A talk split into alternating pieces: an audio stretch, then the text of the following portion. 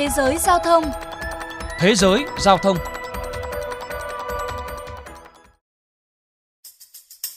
Ông Herman Zapp, năm 3 tuổi, và bà Candelaria, 51 tuổi, bắt đầu hành trình vòng quanh thế giới sau khi kết hôn 6 năm, có công việc ổn định, chỉ vừa mới xây nhà và đang dự định có con. Chuyến đi bắt đầu từ Obelisk, đài tưởng niệm tại trung tâm thành phố Buenos Aires, Argentina vào ngày 25 tháng 1 năm 2000 với một chuyến du lịch bụi tới Alaska. Chia sẻ về lý do bắt đầu chuyến du lịch kéo dài hơn hai thập kỷ, ông Herman cho biết. Tôi và Candelaria yêu nhau từ khi còn rất trẻ. Chúng tôi trưởng thành cùng nhau, đọc rất nhiều sách về các chuyến đi và mơ ước có thể cùng đi du lịch. Chúng tôi đã lên kế hoạch đến Alaska trong 6 tháng khi chỉ có 3.000 bảng ở trong túi. Tại đây họ được mời mua chiếc xe của Mỹ có tên Graham Pager sản xuất năm 1928. Khi mới thấy chiếc xe, bà Candelaria thấy nó thật tệ, động cơ cũ kỹ và lớp sơn xấu xí. Ghế không đẹp, bộ giảm thanh cũng tệ, nó còn không có điều hòa. Nó trông không ổn, nhưng cuối cùng nó lại thực sự tuyệt vời. Nó có thể chạy ở thành phố, chạy trong bùn và trên cát. Ông Herman cho biết.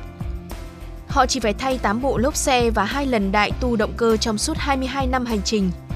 Ông Herman còn chế thêm một tấm bạt phía trên nóc xe để tạo thành một chiếc lều cho những đứa trẻ ngủ. Cốp xe là nơi chứa đồ bếp, trong khi quần áo và những đồ thiết yếu khác được cất dưới gầm ghế. Họ sử dụng nhiệt của động cơ để nấu ăn hoặc đun nước. Trong 22 năm, đây chính là ngôi nhà của gia đình họ. Bên hông xe để một tấm biển ghi gia đình du lịch vòng quanh thế giới. Họ cũng mở rộng diện tích chiếc xe của mình bằng cách thêm 40cm chiều dài và tăng chỗ ngồi.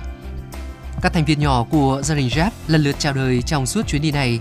Đứa lớn nhất hiện đã là 19 tuổi và bé nhất là 12 tuổi. Bà Candelaria cho biết như sau.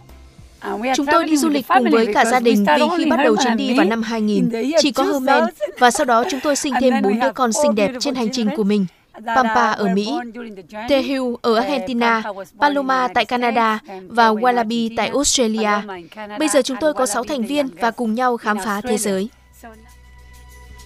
Gia đình Heckman còn nhận nuôi thêm một chú chó tên là Timon và một con mèo tên là Hakuna khi ghé thăm Brazil, nơi họ mắc kẹt một thời gian vì đại dịch Covid-19 vào năm 2020.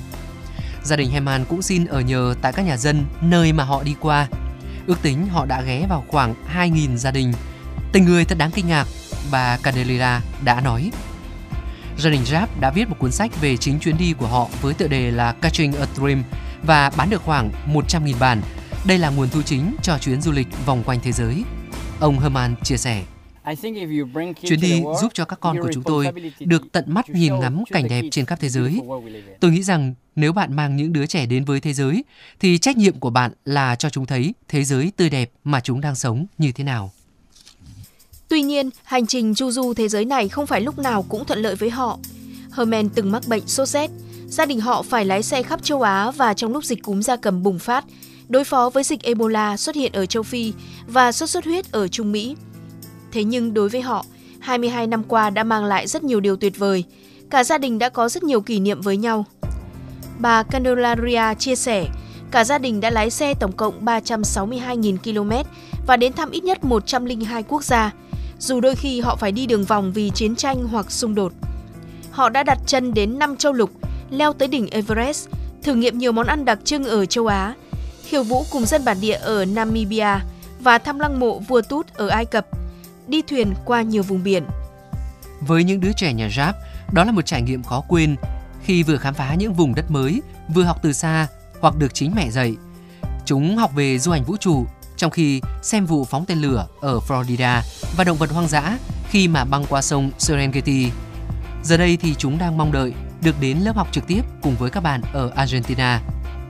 Gia đình 6 người dừng chân ở một thị trấn biên giới Uruguay, sau đó sẽ sớm trở lại thành phố Buenos Aires ở Argentina, nơi mà họ khởi hành vào ngày 25 tháng 1 năm 2000. Bà Candelaria xúc động chia sẻ. Chúng tôi không bao giờ có thể tưởng tượng được rằng chúng tôi đã rời đi và trở lại đây sau tận 22 năm cùng với những đứa trẻ. Với tất cả những gì mà tôi đã trải qua, tôi có rất nhiều cảm xúc lẫn lộn. Chúng tôi đang kết thúc một giấc mơ hoặc hoàn thiện một giấc mơ.